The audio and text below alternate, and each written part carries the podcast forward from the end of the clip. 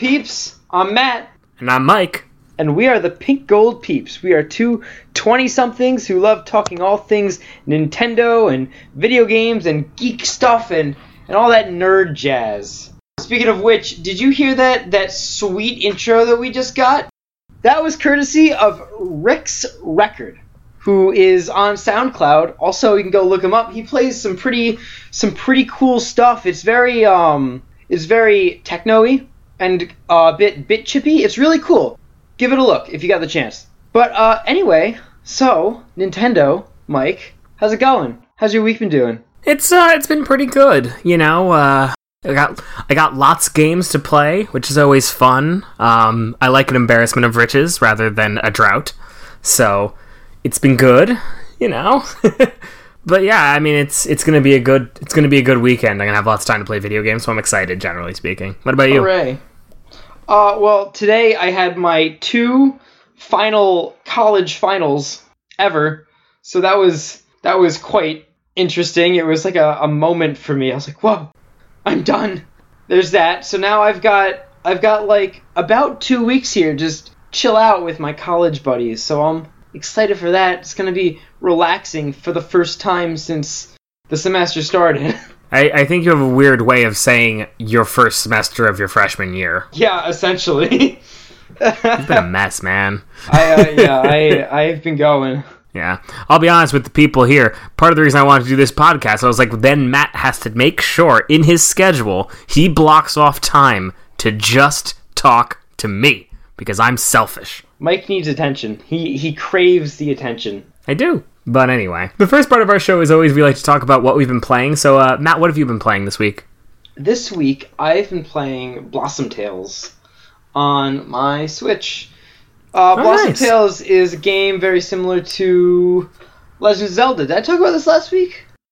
Anyway, I've been making progress with it. I've um I finished the first like dungeon and I went back there and I did a bunch of little side quests there and now I've moved on to like I'm going to the second one. I'm in this like swampy area right now. I really I'm really enjoying the very how do you say it? The very um epic almost feeling of the game of just like the, like it's a small game obviously it feels like a link to the past but it also feels bigger than a link to the past in the sense of there's more variety in the environments almost or i feel like i'm on more of like a a, a giant quest just because of how different each of the areas feel to me now and i've only been to like three or four of them but still it's just it's very interesting to me how I feel like I've been journeying so much in this game. If that's not too geeky, if you know what I mean. No, no, I get what you're saying. Uh, I I played Blossom Tales and have have beaten it, and I think what you're saying is true. I think this game is very much like if you've played this game, you know it's like basically just a link to the past. Like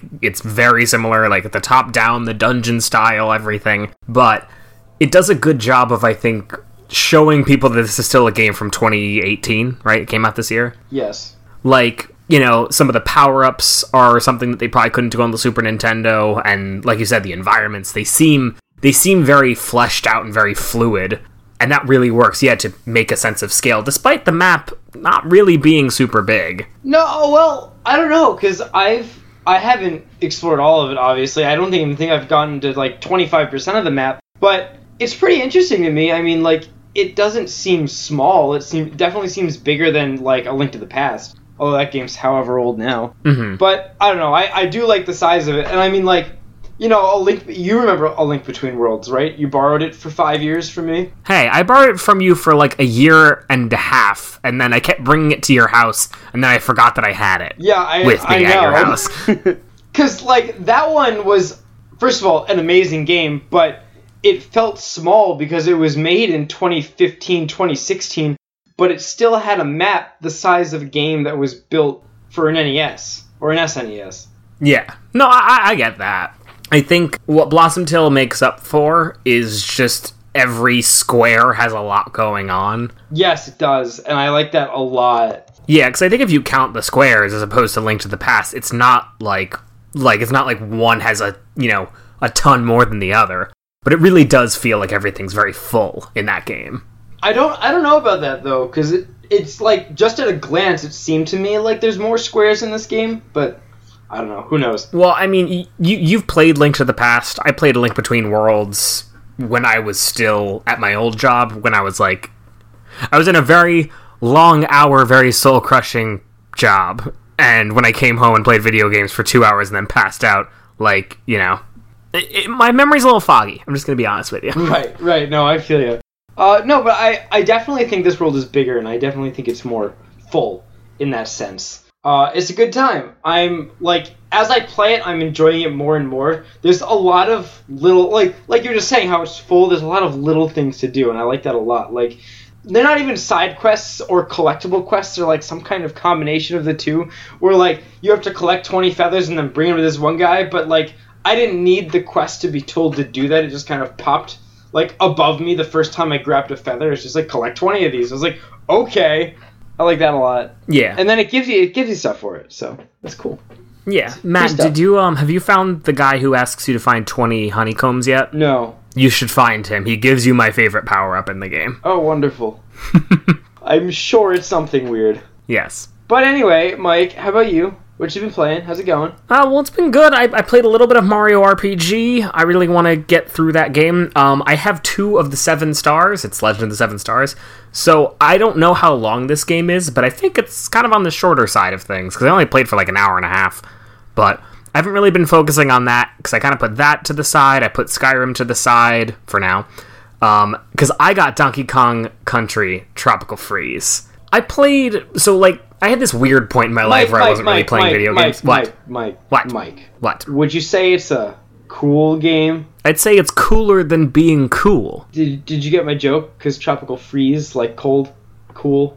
Yeah, well, I was I was going for the OutKast joke, and you didn't pick it up. I, I didn't at all. They say, "What's cooler than being cool?" and they go, "Ice cold." I didn't get it. oh my god, you've never heard "Hey Ya" before? I think no. I mean, I have, but like I don't know. It just didn't. You did no. You know what? You know what? No, done. Right. You're, you're done talking. All right, all right. So I played Donkey Kong Tropical Freeze. okay, I really I, I played Donkey Kong Country Returns on the 3DS because I picked it up one summer when I was kind of like I had said to Matt, I was like, I- I'm getting back into playing video games a lot. I have all this time on the train. This is right when I got this job where I'm commuting. I said, what games on the 3DS did I miss out on that I should buy? And it was like I bought I bought Donkey Kong Country Returns. I bought Mario 3D Land and Pokemon Conquest or something like that. I like I bought about three random games. So I really liked playing Donkey Kong Country Returns. It's my first Donkey Kong Country game. I didn't play the ones on the Super Nintendo. And I really enjoyed it. I, I didn't go back and like, you know, try to 100% it or anything like that, but I had fun because I had heard that Tropical Freeze was the better of the two, but I don't own a Wii U. So I was like, ah, whatever, maybe they'll make a third one and I'll be happy. So when I heard they were porting it to the Switch, I was really excited. Plus, when I heard they had the funkiest mode in town, I was even more excited. You didn't start with that though, did you? I hope you didn't. no, I didn't. So, have you played one of the Donkey Kong Country games? Yeah, I, I've played Tropical Freeze. Oh, okay. I didn't know you played Tropical Freeze. I Did don't you beat own it? it, but I've I've played it with friends. Oh, okay.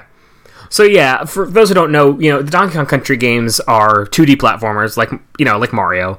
Um, they're a little bit more on the difficult side of things. I don't know if that's intentional or not. I, I if you've played Tropical Freeze, I'd I'd say it's pretty intentional. That game's hard. Yeah, it's like Donkey Kong doesn't move the way like Mario does. You know, like Mario like pretty much always is running, and Donkey Kong he doesn't run. He can do a roll attack, but you can only do it for a short amount of time. And if you're not rolling, then enemies can hurt you. You only have two HP. You, your jumping is something you have to get used to. You jump slowly because you're a giant gorilla and you're not a small plumber man. And then there's there's three in this game. There's three different Kongs you can have as like on your back as allies. So when you pick up one of them, um, they give you two extra hearts, and if you lose those two hearts, you lose them. Um, but Diddy Kong, Dixie Kong, and Cranky Kong. Um, they all have special powers. So Diddy Kong has a little jetpack, so like once you jump, you can get a little bit of a boost. Dixie Kong is just broken. I like I thought she was the best one, but then I was like, oh well, what about like when I go underwater? Maybe like someone else is better. Nope, she's got a special power in the water that she can only use. It's like she does a little helicopter spin. So like I, you I jump, I remember specifically that she was absurdly broken. yeah, you just like swoop up at the end, and I'm like, this just seems like there's no reason to not pick Dixie Kong. Over like like I never pick Diddy Kong. I'll pick Cranky Kong because Cranky Kong does the Ducktales thing where like he puts his cane down, you can bounce on everything, including spikes. Yeah. Oh, Ducktales. So I use Cranky Kong, but like I never use Diddy Kong. I was like, why would I ever use Diddy Kong when I can use Dixie Kong? Right. Right. Yeah. Exactly. Yeah, so that's a lot of fun, and like it's one of those games where you could just play through it and be like, "That's fun. I'm putting it away now."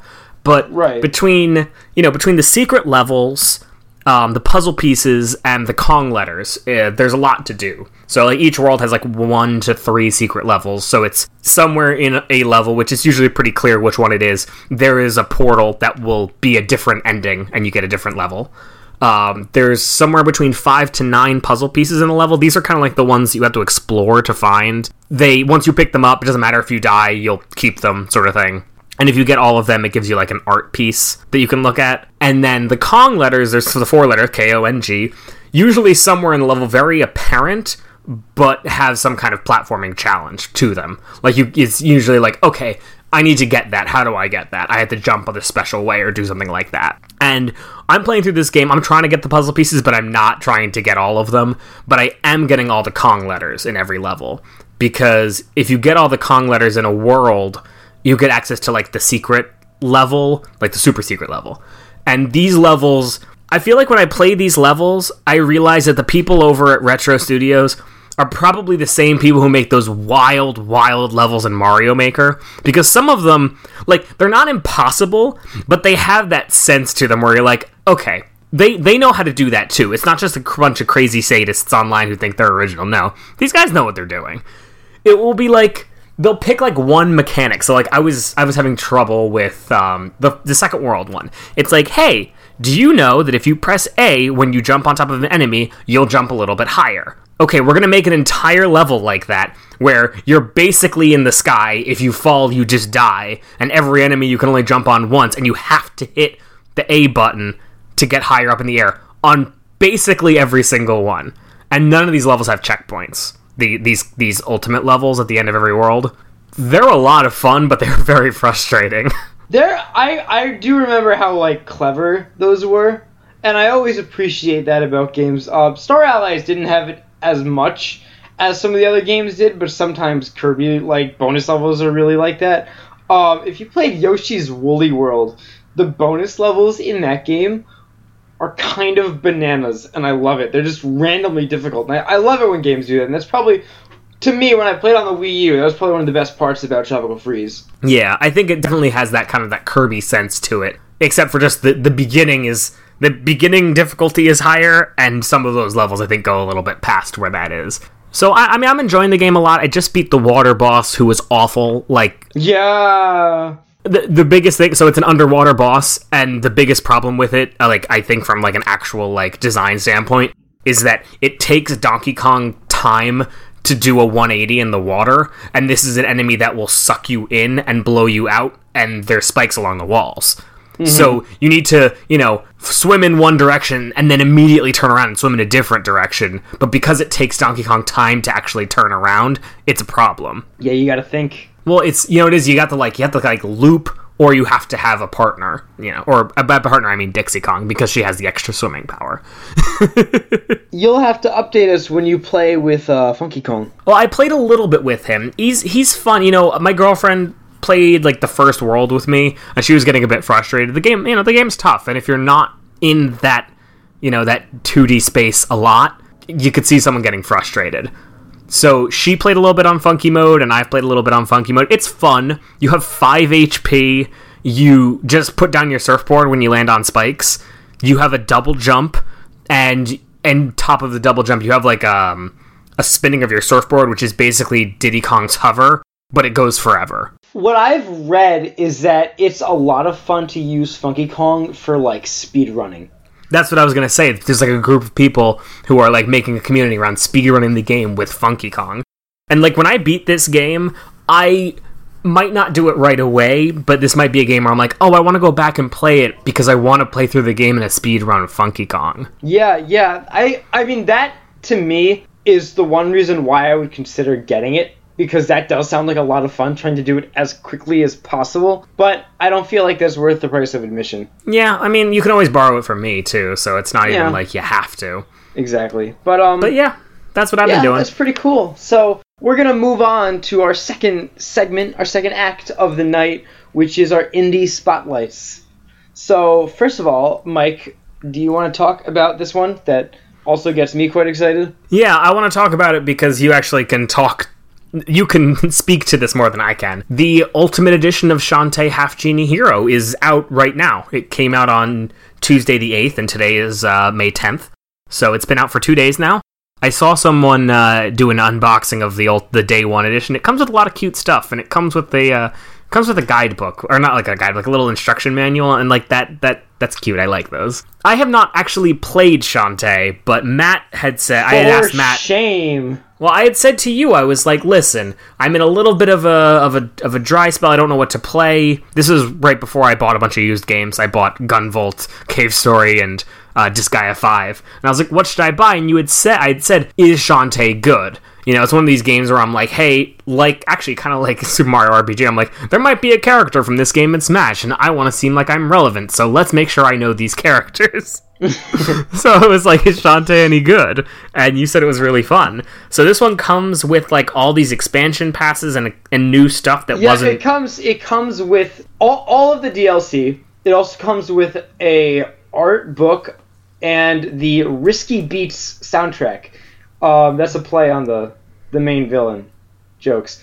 I've been playing Shantae since I was like I don't know maybe six years old because the first one came out on the Game Boy, and I was really little, and I remember wanting a DS and I couldn't get a DS at the time, so I got Shantae on the Game Boy to make myself feel better, and I loved it. So then I had to get the next one, and then after the second one, they stopped for years, and eventually they started happening again on the Wii U, and I was like, oh, they're back, and now the fourth one's out. So I don't know. I like how Shantae's been making a comeback. She's kind of like, I don't know. She was like my first real like platformer almost. So No, I get that, and from what I understand, it is a good game. I'm excited to see what they like. They had like three new like mini like mode level things. Like this is a DLC pack you can just buy with the game if you already own it, but it comes in this Ultimate Edition. So it looks like there's a lot of content. I honestly won't.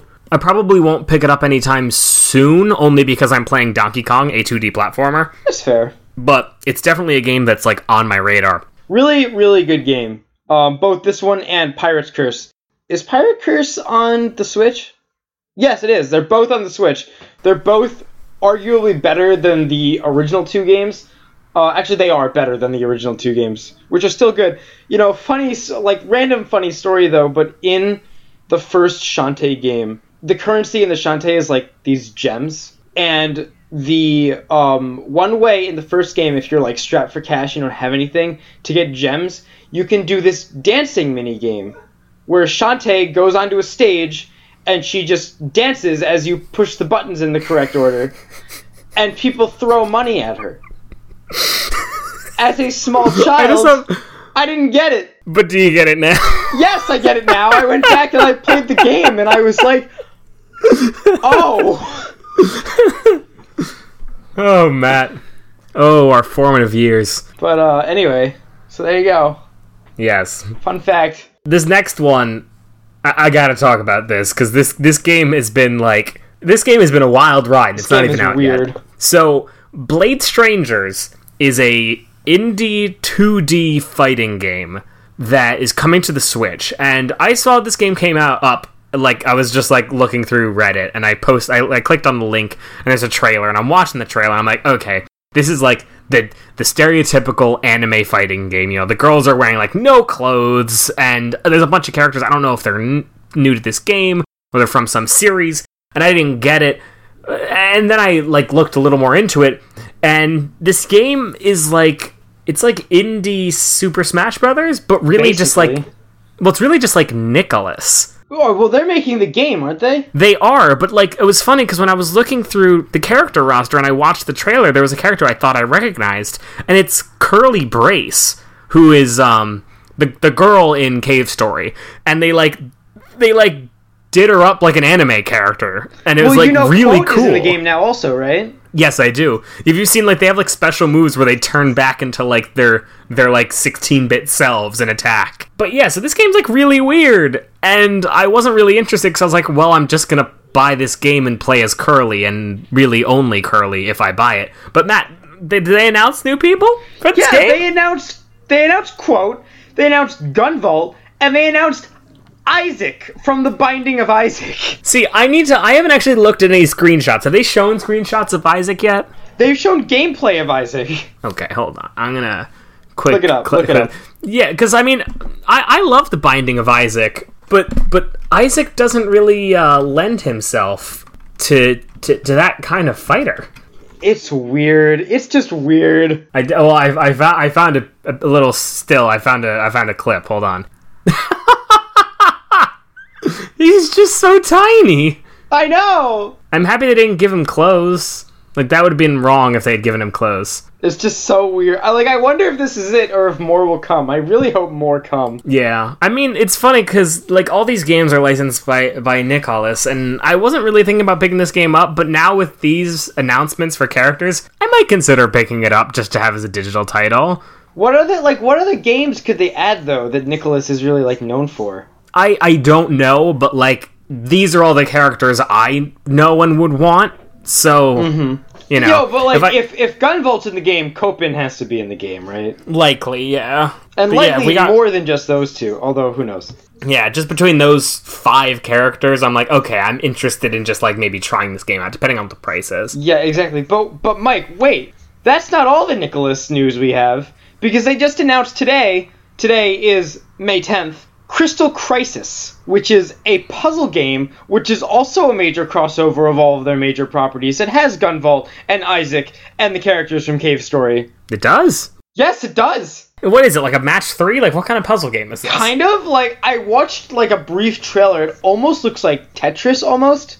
What happens is as you match stuff, when you match, your character will attack the character on the other side of the board, and it looks like whoever gets the most points beats the crap out of the other one more. Okay. So it's it's like a so it's like a Tetris kind of thing where like you're playing against one another. Right. All right, cool. Yeah, I'm, I'm like weirdly into it. I'm not normally into puzzle games like that, but I mean, Puyo Puyo Tetris got me, and now I don't know. This game might get me. Who knows?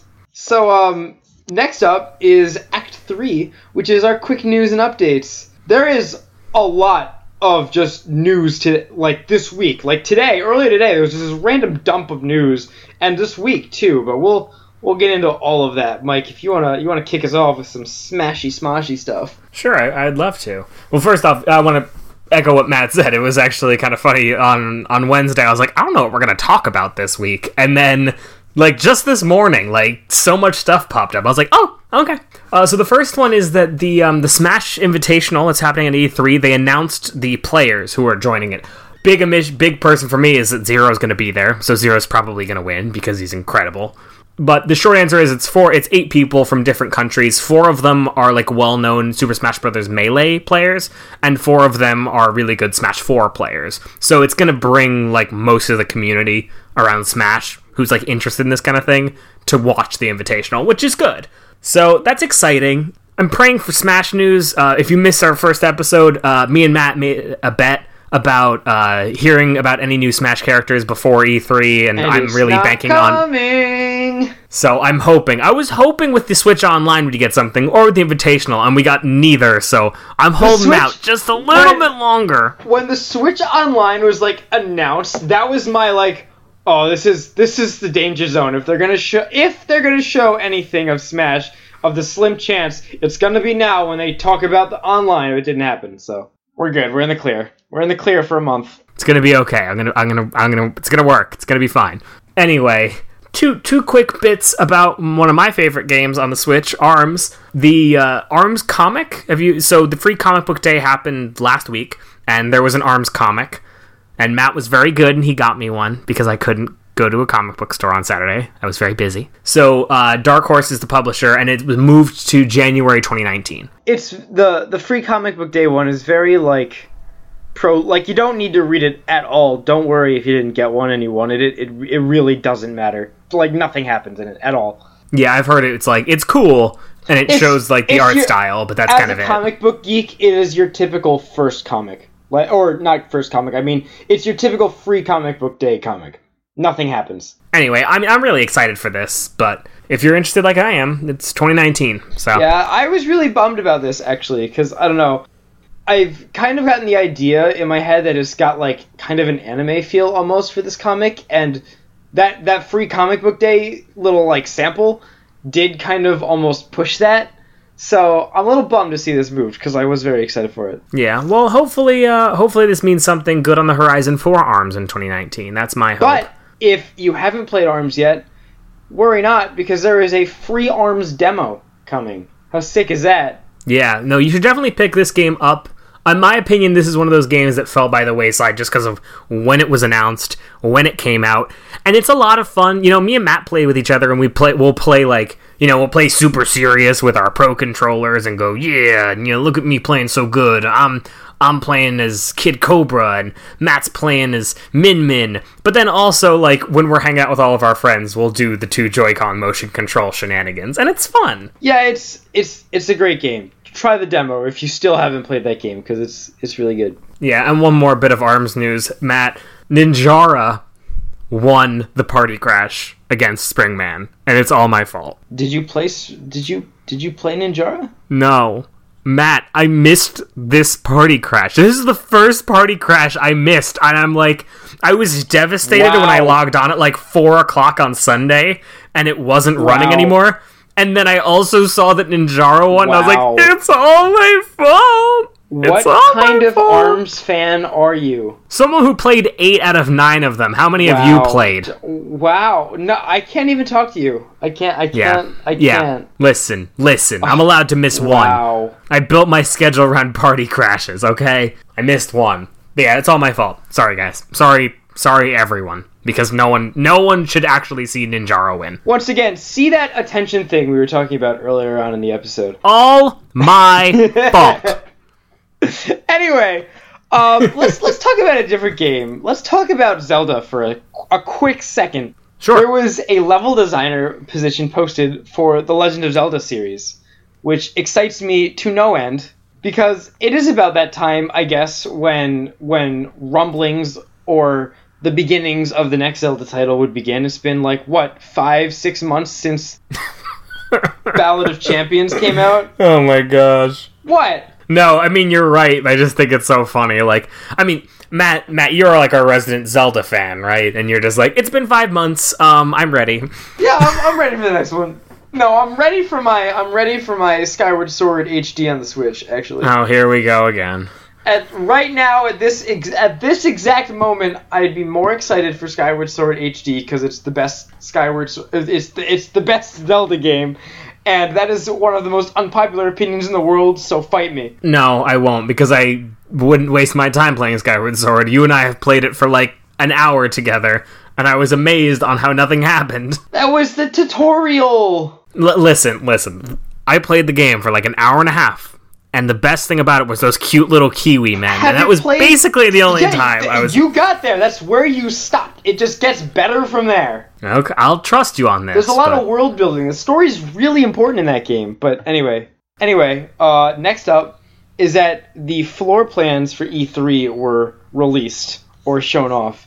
Did you see these, Mike? Yeah, I mean, isn't it just Nintendo had the same spot as last year? Yeah, it's it's it's your typical thing. Sony and Nintendo are just like owning that alleyway, and Sony's got that, or not Sony, sorry, Nintendo's got that big L corner piece that they always have. It'll be cool to see. Um, yeah, I'm excited to see what they do this year because they usually Nintendo's pretty go go. like always look the best. You know what I mean? At least in the past two years when they did Zelda and then Mario. Yeah, and so now that's open to the public, I feel like they're they like making more of a show out of it. Exactly. So I wonder, like, not to get into like l- the logistics of everything, but I don't know if you remember, but last year E3 was just a madhouse because of the public. Yeah, I'm interested to see how they do it this year. Yeah, lines for just to play a 15 minute demo were like seven hours long. So, I yeah. I mean, it's can't going to be any better with Smash. Goes this year. Yeah, but I mean, like, you'd think maybe they'd limit the amount of people they let in or something like that. Who knows? We'll see. Yeah, and the and the good thing is with Smash is at least you can play. You can have four people playing the demo at once, right? Right. Well, hey, I mean, you might be able to have eight people play the demo at once. I mean, I think. Don't get me wrong. I think eight player Smash is returning. I don't know if that's how they want to show off I, the game. That just seems I like I know. um. Anyway, what's next? it's a sad day, Matt. Oh, a moment of a moment of silence for our loss. As of yesterday night, Miitomo servers are now gone. Someone posted on Reddit this morning. It said the number one of the top 10 anime betrayals, and it was them opening the Miitomo app and saying couldn't connect to a server. I like what Miitomo was, and like obviously, like I think we all know that it was it was cute, it was fun, it didn't keep everyone's attention very long.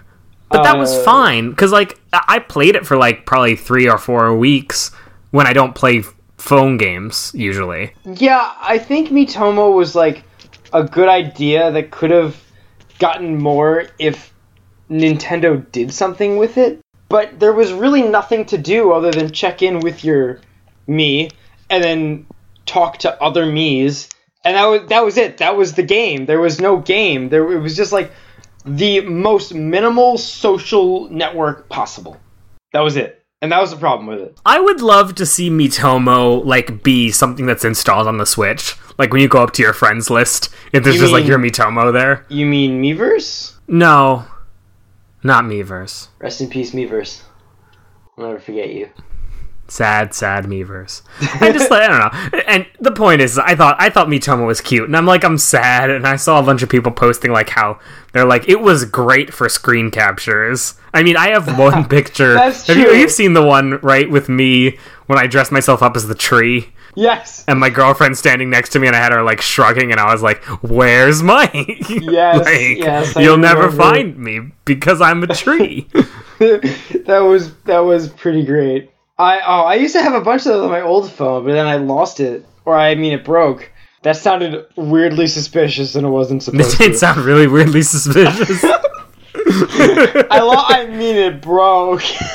anyway. anyway, but yeah, so uh, rest in peace, Miitomo. You were a lot of fun. You kept my attention longer than Pocket Camp did. So Oh, oh, we don't have to talk about. no, we're not talking Mm. about it. Matt, what's the next thing? Capcom is releasing two major, quote unquote, major Switch titles by March 2019. So take that as you will, if you care. I thought about this, and the only major Capcom property that I could think of when I was like, wait a minute, does Capcom really do anything great? And I was like, all I could think of is Marvel vs. Capcom. And then I realized that Marvel vs. Capcom is just a mashup of all of Capcom's characters. And I'm like, oh, you could take any one of the characters in the game, and there's a game. But never mind. My head was just being stupid. Uh, what if, what if, what if there was a Devil May Cry game on the Switch? Uh, I we already do have a Devil May Cry game on the Switch. It's called Bayonetta 2. Fair. But I mean, yeah. So take that as you will. Yeah, Moving, moving on. Yeah, so this one it's something that's exciting for people who uh, who like playing the Switch on the go, and unlike me, don't like playing it in handheld mode and actually holding it connected to the Switch. Um, Nintendo is releasing a new charging stand. So a lot of people complained about how you know if th- because the charging port is on the bottom of the Switch, you can't have it like you know propped up with its little little, little proppy bit and put it somewhere and charge it at the same time because you can't plug it in like that. So Nintendo listened, and now there's this little like battery pack charging stand. So it's like a little standy that it slides in just like it does with your actual dock, and it it's a stand that has a battery in it, so it charges it. So if you like playing like that and have the detached Joy Cons, it's really cool. And it comes out uh, July 13th, and it'll be twenty dollars. I like the idea. Don't want to pay for it. I'm like, I mean, like I said, I don't play like if I was on if I was on a plane a lot, I think I'd buy this. Like if I was playing in handheld mode but with a pro controller, I'd be like, okay, this is cool. But for me, I I just like it playing it in like the full tablet mode with the with the pieces attached on the sides. So it's it's cool to have. It's an officially licensed product, which I think is always good to have for options. But even I'm like, that's that's cool. Yeah, I won't it- buy it- it, but that's cool. It really depends on your situation because, like, last year when I lived in a dorm room and I didn't have a TV, my main way of playing the Switch was in tabletop mode on my desk. But now you could do that. So if you live in a dorm room and you don't have a TV, maybe this is a good investment for you. Uh, the next thing is is uh, so Shonen uh, Shonen Jump has a weekly magazine called Weekly Jump. So Shonen Jump is like the guys who make the uh, it's like the the manga magazines, like they're Dragon Ball Z and stuff like that. Um, they had a little news bit in their weekly uh, issue today or yesterday, I think, that said Splatoon 2 news is coming on June 9th that will shake up the world or shock the world, I think it was. It was it was a it was an electricity pun. Yeah, something like that. I what could it be? What could it be? What could it be? I'm thinking because it's shonen, it might be a continuation of the Splatoon. Like they had that Splatoon, not uh, not manga, but like that little like thing they had, like the little animated thing that they did. Remember that? Yeah, well, okay, that was really lame because all it was was just a motion comic. So maybe they're like doing like a full on comic, or maybe they're doing an anime. I mean, they they could do an anime. They ah oh, I would die. Yeah, I know you would. So I'm you know it's it's cool to have uh, it's cool to have this you know sitting around in the back of our minds waiting for June 9th. I mean it's really soon before the Octo expansion. I think that's good because it's going to be like, hey, you know, we're getting everyone hyped up about Splatoon again, and it's good because you know Splatoon No. two was kind of like the summer game The last question, year. the question with that, with like the um, Octo expansion, is this happens a week before E3. If they come out with Octo expansion here, do you really think that they're not going to talk about Splatoon 2 at E3 or like anything Splatoon? Like I feel like they have to. I you know, part of me thinks so. I don't think I don't think the Octo expansion's coming out on six nine. No, I think I, no, it's not. No way. It's. I think it's coming out the day the Pearl and Marina amiibo come out, which is July twentieth. Uh, I feel like this might be what they want to do, though, where they have like a big announcement for Splatoon two before E3, because maybe they don't want to talk about it at E3. Maybe it'll be like one of those things, you know, like the in between two big things they're talking about.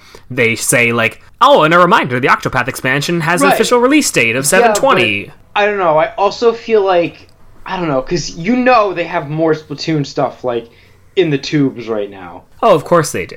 I, I feel like this. This. I mean, this is the game that's going to sell their online before before Smash. Exactly. So you know that they want that like Nintendo wants this game to still be prevalent come September. Absolutely. And, you know, it, it is like their premier online game. And the summertime is, you know, when people the ages, you know, 10 to 17 who can sit around and play video games all day during the summertime would be playing Splatoon. They want as many people owning that game as possible. Exactly. So it's I'll be interested to see what happens. We'll we'll follow up, you know, next month Yeah. and let you guys know what we think about what we did here. You will hear it. Next one, uh, I I wanted to bring this up because I know this is really exciting for a lot of people. Monster Hunter Ultimate, which I believe is the American equivalent of Monster Hunter Double Cross.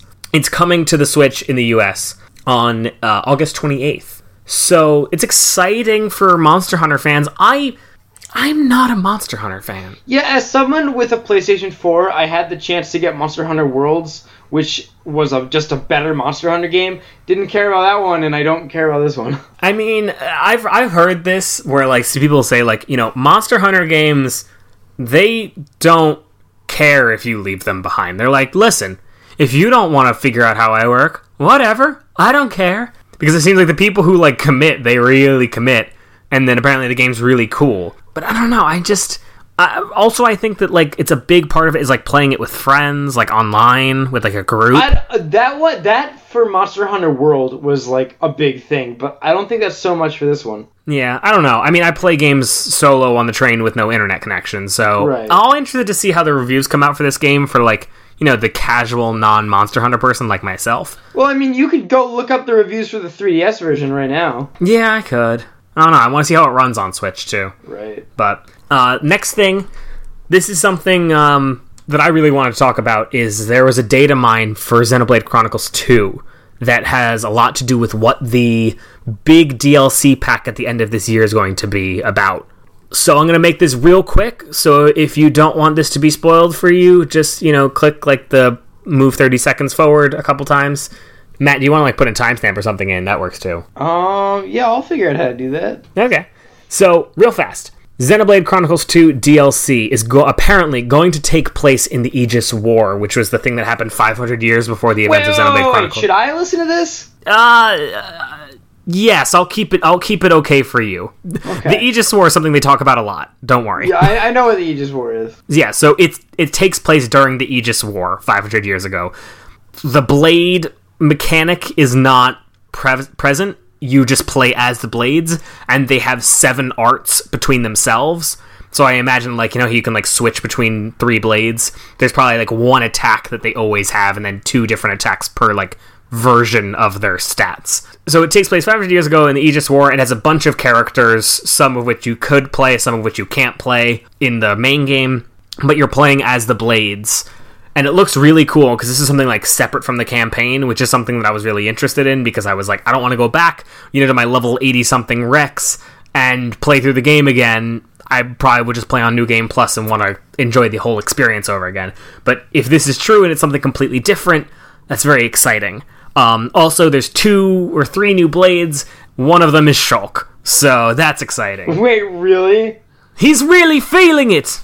Oh my golly. So if this is true, I'm very excited. But yeah, it's if you're interested, I'm sure like me, you're like, oh cool, more Xenoblade 2 stuff, and it's like separate from the main game, so I can just go and pick up and play just this.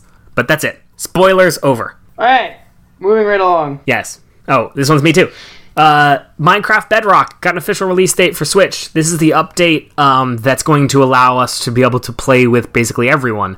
It's going to give Switch access to the Minecraft store, so all the mods and skins and stuff that everyone else can access on PC and Xbox and I think PlayStation. This is going to be available to everyone now who plays it on the 3DS or the Switch. That's really exciting you know, if you're into Minecraft and you want to know, you know, play with your friends and have access to all that stuff. How confident are you about the, the PlayStation one? Oh no, I'm I don't I don't think you can play with Sony, but I, I think Sony has access to the Minecraft store. Oh, okay, okay. Uh, If this I mean, if you're into Minecraft, this is probably super exciting for you. I have Minecraft on my Switch. I don't really play it, but it's kind of cool. So, you know, yay, cross-platform play. Neato! Yes. Moving right along. Another quick one. Crash has moved his date, Crash Bandicoot has moved his date from July 10th to June 29th. So he's coming out sooner. For those of you on the on the Switch who didn't get to play it yet. Um, I don't know how likely this would be. I mean, we know that Spyro comes out in September, but maybe they did this like strategically just so, you know, Crash gets out of the way a lot sooner than Spyro would come into the picture. or maybe maybe you know they're i mean i think industry standard is maybe that some people know what's going on and they're probably like well nintendo's pipeline looks pretty quiet in june and they can't rush everything out right right i feel like that might be it too. Just like i mean look in look at july. Even actually that week even. July 10th that's the week that octopath traveler comes out captain toad comes out sonic mania plus comes out. It's a busy it's a busy time so i'm happy they're moving it up because if people are interested it, it gives it a Not better that chance you of- are, but no. Anyway, i'm you know whatever. I'm sorry matt okay? Anyway, all right. let's move right along to the the juice of the episode. Now that we're like almost 50 45 minutes, minutes episode. um, anyway, here we are. We, um, if you hadn't noticed, this week, earlier this week, Nintendo finally came out with some info on their online memberships. Hooray! Finally. Woo! Let's talk about it. Sure. So, real fast, uh, for an individual person, it's $20 a year. So, that's a year long membership. There is a $35 family plan, which allows up to eight Switch users, even if they're on different Switch consoles, to be under one family plan. You still use the smartphone app for chat, and it looks like they're adding new functions to the smartphone app. You will have access to 20 plus NES games with online functionality and co op if they are compatible with that. And there will be apparently certain deals that are only available to Switch Online users. Makes sense. And It's oh yeah, and one last thing, cloud saves for some Oh. games, not all of them. Some games. It's like it's like the light of heaven touched me when you said cloud saves. Well, it touched some of you. There's a little bit of clouds, not all of you. I hate you. Some. All right, Matt, give me your give me your quick and dirty. What's your opinion? I really like it. I, as someone who pays sixty dollars a year for Sony, I really like this. And cloud save. Finally, we have cloud saves.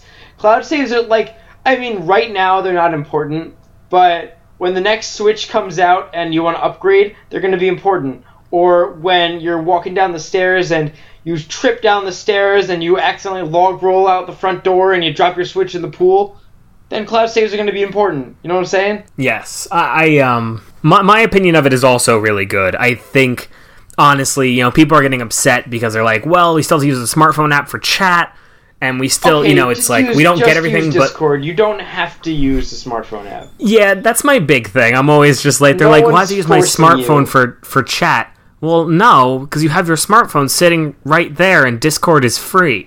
For a game like Splatoon, where you need to be able to talk to the random people in your lobby and you can't just like know you're going to be in Discord with those people, then it sucks. But other than that, there's there's nothing wrong with just going to use Discord when you're playing one of these NES games with your friends online. Yeah, and I feel like honestly, like really when it comes to the smartphone app for chat, the only people who do suffer are those people who are playing Splatoon at a very high level and doing it alone. But I feel mm-hmm. like those people have dealt with this app for long enough that they probably have just given up and learned ways to, you know, interact. Yeah, they're probably just used to it by now. You know, people figure out how to do it. And I don't really people complain about the smartphone app, but I'm like, no, I don't care.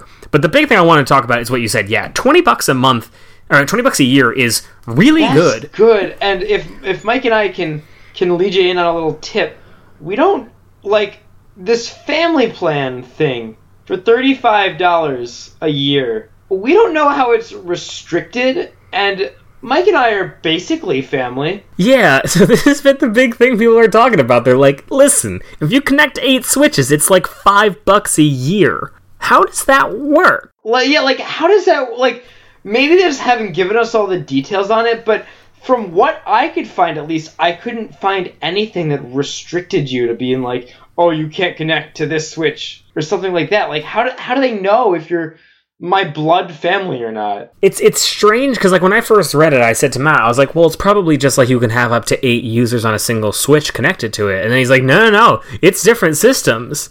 It's interesting. I feel like it may not have the restriction. It's just the idea that listen, you know, there are every person isn't going to join up with seven other friends that they have and make their internet really cheap. Like like we will.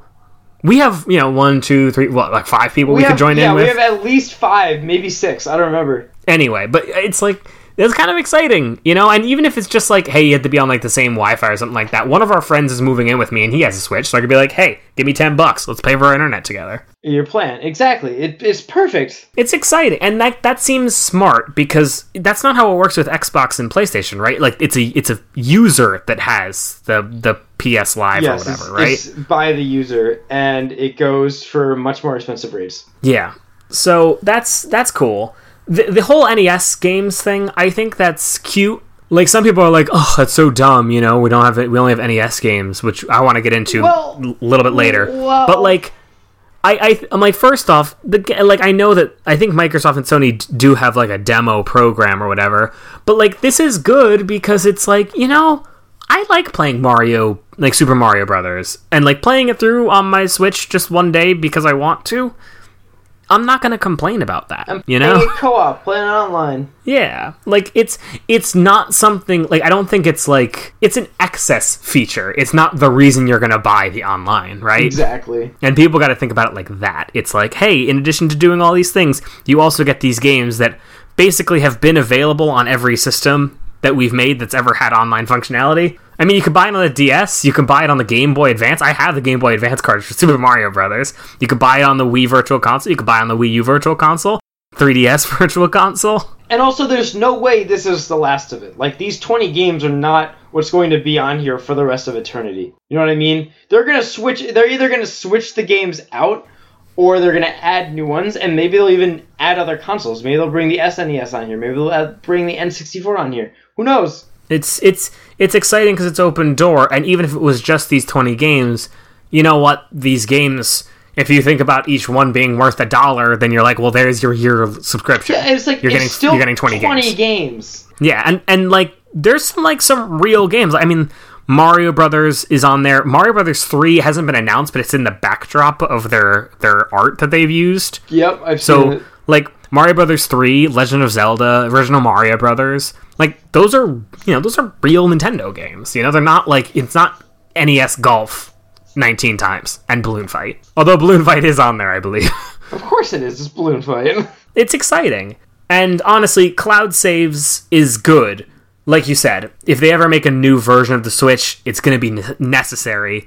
And for me traveling on the train every day, I always get nervous that I'm going to drop my Switch in something or lose it or, you know, get it broken. And being able to have cloud saves is nice because, you know, for someone like me who kind of like burns through a game and then I'll probably go back and just replay it, you know, I don't really care. Like, if I lost my Breath of the Wild save file, I'd be pretty sad, but I wouldn't be like devastated. But like, what if I was, what if I was like 45, you know, hours into Xenoblade, which I spent like 99 hours playing? Then I'd be a little upset, and I probably wouldn't pick up the game again. Right. The other important thing is, let's say you totally run out of space on your Switch. You can now delete games off of your Switch, save the save file to the cloud, and not worry about it. So if you ever want to go back to the game and keep playing that save file, you can just re-download the game. Yeah, that I'm I'm hesitant about saying that because they did say, like I said before, the cloud saves are not for every game, and they haven't dictated what's the protocol for yes, no. Well, no, but that's that's still a thing. It is. I guess the issue for me would be that, like, you know, you and I have talked about this. Nintendo has like some super secret tech that they use to make their games super small, right? Like Right. Breath of the Wild is what, like four gigabytes? Uh, bigger than that, I think. But it's like a small. It's it's it's It is small. very small for as big as Breath of the Wild is. So it's like those games and their save files don't take up as much space as the third party games, which do take up a lot of space, you know? Like, I mean, LA Noire is the biggest example. The fact that you needed an SD card to play LA Noire on the Switch. So I'm excited about the idea of cloud saves for, like, you know, purposes of, like, being able to hold everything and not lose something if something happens to my Switch. I'm less optimistic about what you just said until we hear more. Right. But I mean, I still like I have faith on that. I don't think anything bad will happen. Yeah, I think it'll be good. And honestly, like, give me cloud saves for, you know, the major Nintendo games and, like, Stardew Valley. And then, like, every once in a while an RPG. That's all I really mm-hmm. care about. Because it's like, you know, my Sonic Mania save file gets wiped. I'll be sad, but I'll be like, well, guess I gotta play through Sonic Mania like seven more times again. In the online play section of the little like announcement they made, if you read it, it says a Nintendo Switch online membership will be needed to participate in co-op and competitive online features for many current and upcoming Nintendo Switch games such as Splatoon 2, Mario Kart 8 Deluxe, ARMS, Mario Tennis Aces, and Sushi Striker: The Way of the Sushido, which goes to reason that Sushi Striker is going to be some big online game or like there will be online aspects of it. yeah, they're really pushing this game. Yeah, so I'm like, this has nothing to do with the discussion, but I'm just, I'm getting more and more interested in Sushido. Yeah, it's like when it came out at E3, it was like the last game to get announced at E3 last year. And like after us, you know, seeing Max Brass for the first time on Treehouse and seeing Metroid Prime, uh, Metroid 2 remake, you know, this kind of fell by the wayside. I was like, "Oh, that's cute. What whatever." Well, it's not even that it fell by the wayside, it just looked whatever. Yeah, it was, you know, we had just come off an awesome E3, so nobody really cared. And then it's like, "Oh, it's coming to the Switch." Well, that's interesting, but okay, I'll Yeah, bite. well, But now it's being in it's the- coming to the Switch just like piqued my interest by 5,000. You know what I mean? Yeah. I'm I'm I've, we've seen stuff. It looks like an interesting puzzle game. You know, I've been looking for a good puzzle game on Switch and this one's on my radar. Like I'm I'm keeping my eye on this. Yeah, me too. But um, anyway, there was a second portion to this chat, which is yet another loss, a sad, tragic loss. Yeah, no uh they announced it was it was like they sent a message to Kotaku after the announcement for the Switch online. They were like the virtual console will not be on the Nintendo Switch.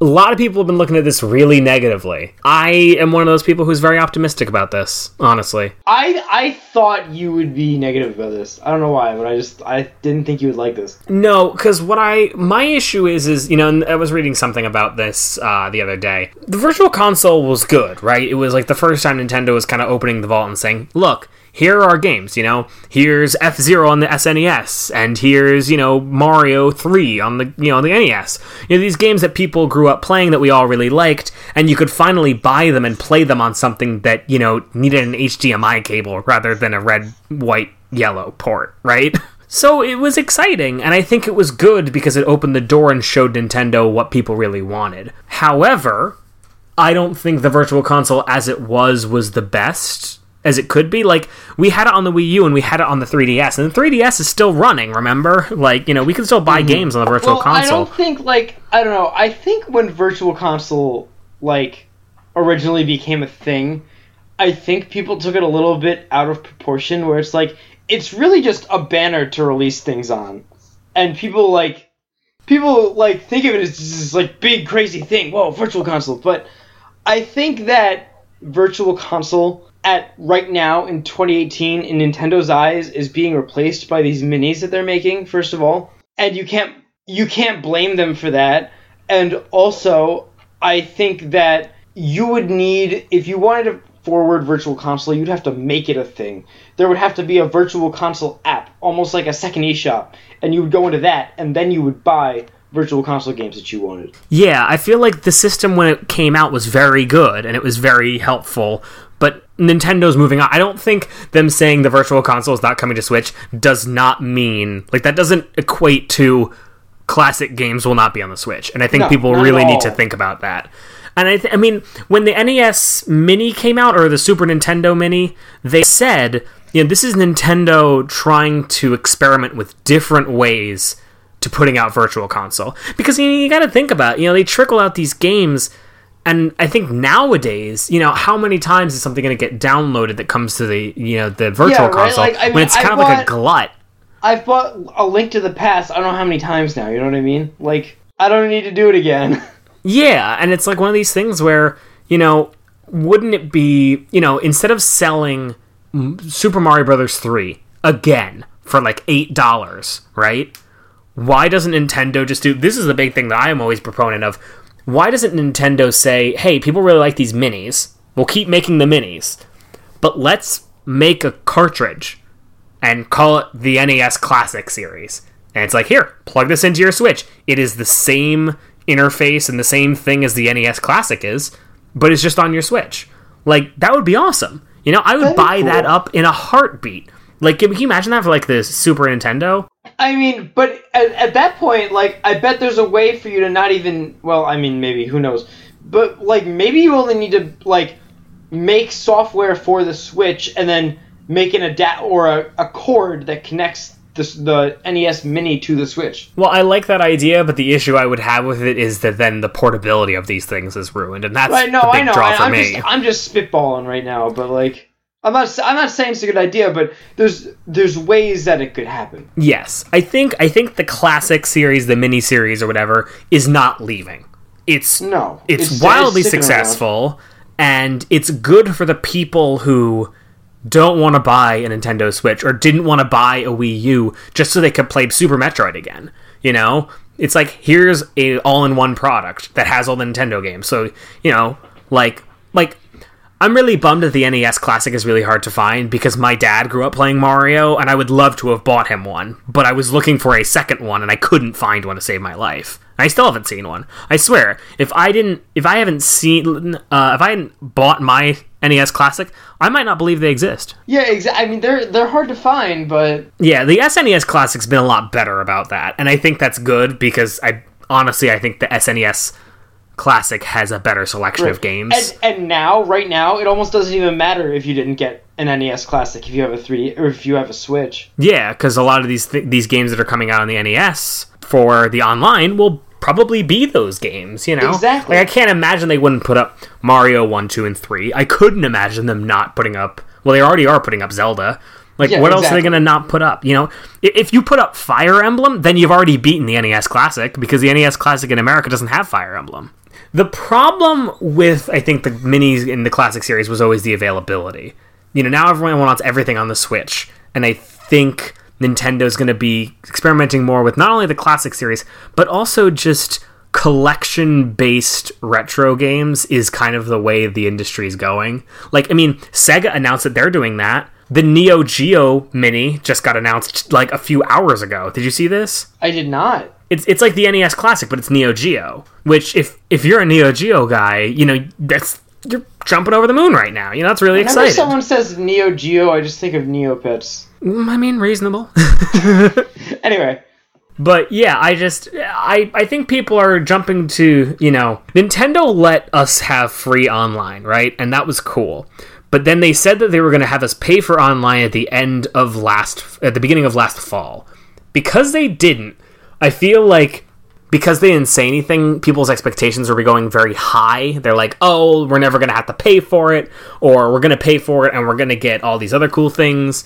And like that rolled up with the fact that we hadn't heard anything about the virtual console yet, and people talking about the complaining about cloud saves and the complaining about the smartphone app. Everyone's kind of rolled all this together and like, no, this they're gonna reveal their online. It's gonna be the best thing or the worst thing. Because it's not the best thing, people are like, nah, this is awful. And I'm like, no, it's not. And I really think I I really think, you know, Nintendo's not dumb. They know that I will pay for Mario 64 a third time. You know, I, I have it on the N64 and I have it on the DS. I will definitely buy it again in, you know, Nintendo 64 Classic or on a cartridge Classic Collection or something like that. Like, they know we'll do this. They're not dumb.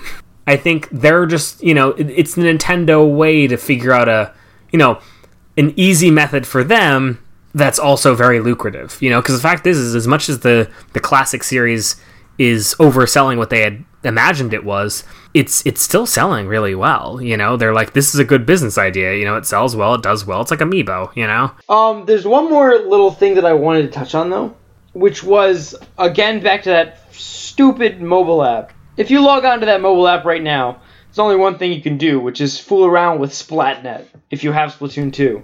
Does that change now? Like they they must add either add more stuff or take away Splatnet and make a more generic. Switch my thing? understanding is they're probably going to add things like maybe they'll finally add like an arms app or like a news app that will show the party crash I was just thinking that. Like, why isn't there an arms one? once it's tied to a paid service, Nintendo's going to get a little more serious about it. Yeah, I don't I don't think the functionalities of things like Splatnet would change. Like I feel I you know, I'd feel guilty if people who didn't pay for the internet didn't have access to these things, but then I think about it for a second I'm like, "Well, no, because if they didn't if they didn't pay for the internet for Splatoon 2, then they're only changing their avatar for the single player game with the, you know, the items that they can only access Yeah. Also, like, I mean, the app is for online use. You know what I mean? Like, Yeah, it's that it doesn't do anything for single player. I don't, I don't imagine anything in the Switch app will do stuff for single player. You know what I mean? No, I don't think so either. But it would just be good to be like, you know, here are the party crash times, and here is what world Luigi will be in for Luigi's Balloon World for the next eight hours. Mm-hmm. And, you know, here's what the next couple stages will be for Splatoon. Obviously, I feel like that one obviously benefits the most because of its rotating structure. Um, Mario Tennis Aces, I'm sure, with their tournament series that they're doing, Oh yeah, that'd be great. I'm, I'm sure it'll have one of those. And I mean, Smash. And yeah, obviously Smash. That'd be you know, that'd be perfect. So I, who knows? Hopefully they'll update the app. Really, all they need to do is make it so you can turn your phone off, like the screen off, and you can still be chatting with people. Yeah. That's the worst thing. It's the worst part of it. But yeah, I think, you know, even if they didn't change the app, it doesn't change the experience of the online service, and I'm okay. Like I would like the app to be better, but I'm not like saying I'm not going to pay for the internet for my Nintendo Switch because the app is awful. Yeah. They know the app is awful. They have to know the app is awful. So uh Any last comments? no, I I'm good. Yeah, well then, that that is it then. So the last thing we like to do when we close our show is we just uh I like to make sure that Matt gives us a fun fact. So it, Matt, it can be about anything, whatever you want to talk about. Oh no. Um, It just has to be a fact, maybe a life fact. well, you see, Mike. You see, Yes, I am very tired. Does that count as a fact? it does count as a fact. There you go. You're very very tired. I'm very tired. Honestly, finals are running you a little ragged. I feel like I hear from you less and less these past couple days, but I'm like, yeah. Well, today today was the last of it. I'm done. good. So you have no excuse not to talk to me when I send you stupid memes. Yeah. Sure. Sure. Please? I get lonely at work. I know, buddy. I know. Thank you. Uh huh. You're welcome. anyway, what about you? It's it's your turn. Fun fact me. Fun fact, you? Fun fact me. Okay. Let me give you a, a nice, clean, fun fact. Ooh, clean. Ooh. Oh, My my nice my nice clean fun fact is uh, if you decide to buy a taxidermied bug on the internet, don't show your sister. She might think you're weird. yeah. You know, I wonder why. Yeah, I wonder. I mean, she's 13, so like you know, Yeah. Uh, well, bugs are still yucky. of course, of course. Yeah, I took a class on It's really bugs pretty. once. I think bugs are cool. yeah. You know who? You know who caught bugs? Miyamoto. Yes. Yeah. Right? No, or was it Sakurai? I can't remember. Whoever made whoever was one of the big guys for Pokemon also was really into bug catching. I think it was Miyamoto. Yeah. But point is, Nintendo's got a lot of bug catchers in it. So obviously they think bugs are cool. So we should all think the bugs are cool. And and with that, we will leave you tonight. Yes. Um, so again, our intro was made. We just want to make sure we give another shout out to Rick's Reckard on SoundCloud. Uh, it's spelled uh, R E C K A R D, Rick's Reckard. Uh, seriously, he was super great help. Honestly, he reached out to us when I posted our first episode and said, "You guys kind of need an opening," and I was like, "You're right." When was the last time I listened to a podcast without some kind of little opening song? So Yeah, very, he worked with us. He was you, super thank you, great. If you are listening, it was Yeah. really helpful of you. Really nice of you. so now we sound all kinds of professional. Oh yeah. But uh, we also like to let you know that you can contact us. We are uh, pinkgoldpeeps at gmail.com. And we're also on Twitter. I am on Twitter at, at Cento Says. That's C C E N T O Says. And the other one we have is at pinkgoldpeeps, which is how Matt uses Twitter because Matt believes that Twitter is actually a real bird. So if it has this information, it will come down and scoop him up, and he'll never be heard from again. or it'll take it like a freaking carrier pigeon to everybody. Cool, cool. Yeah, I I'm onto you, bird. and with that, I wish you all good night. Have a good week, everybody. Ciao.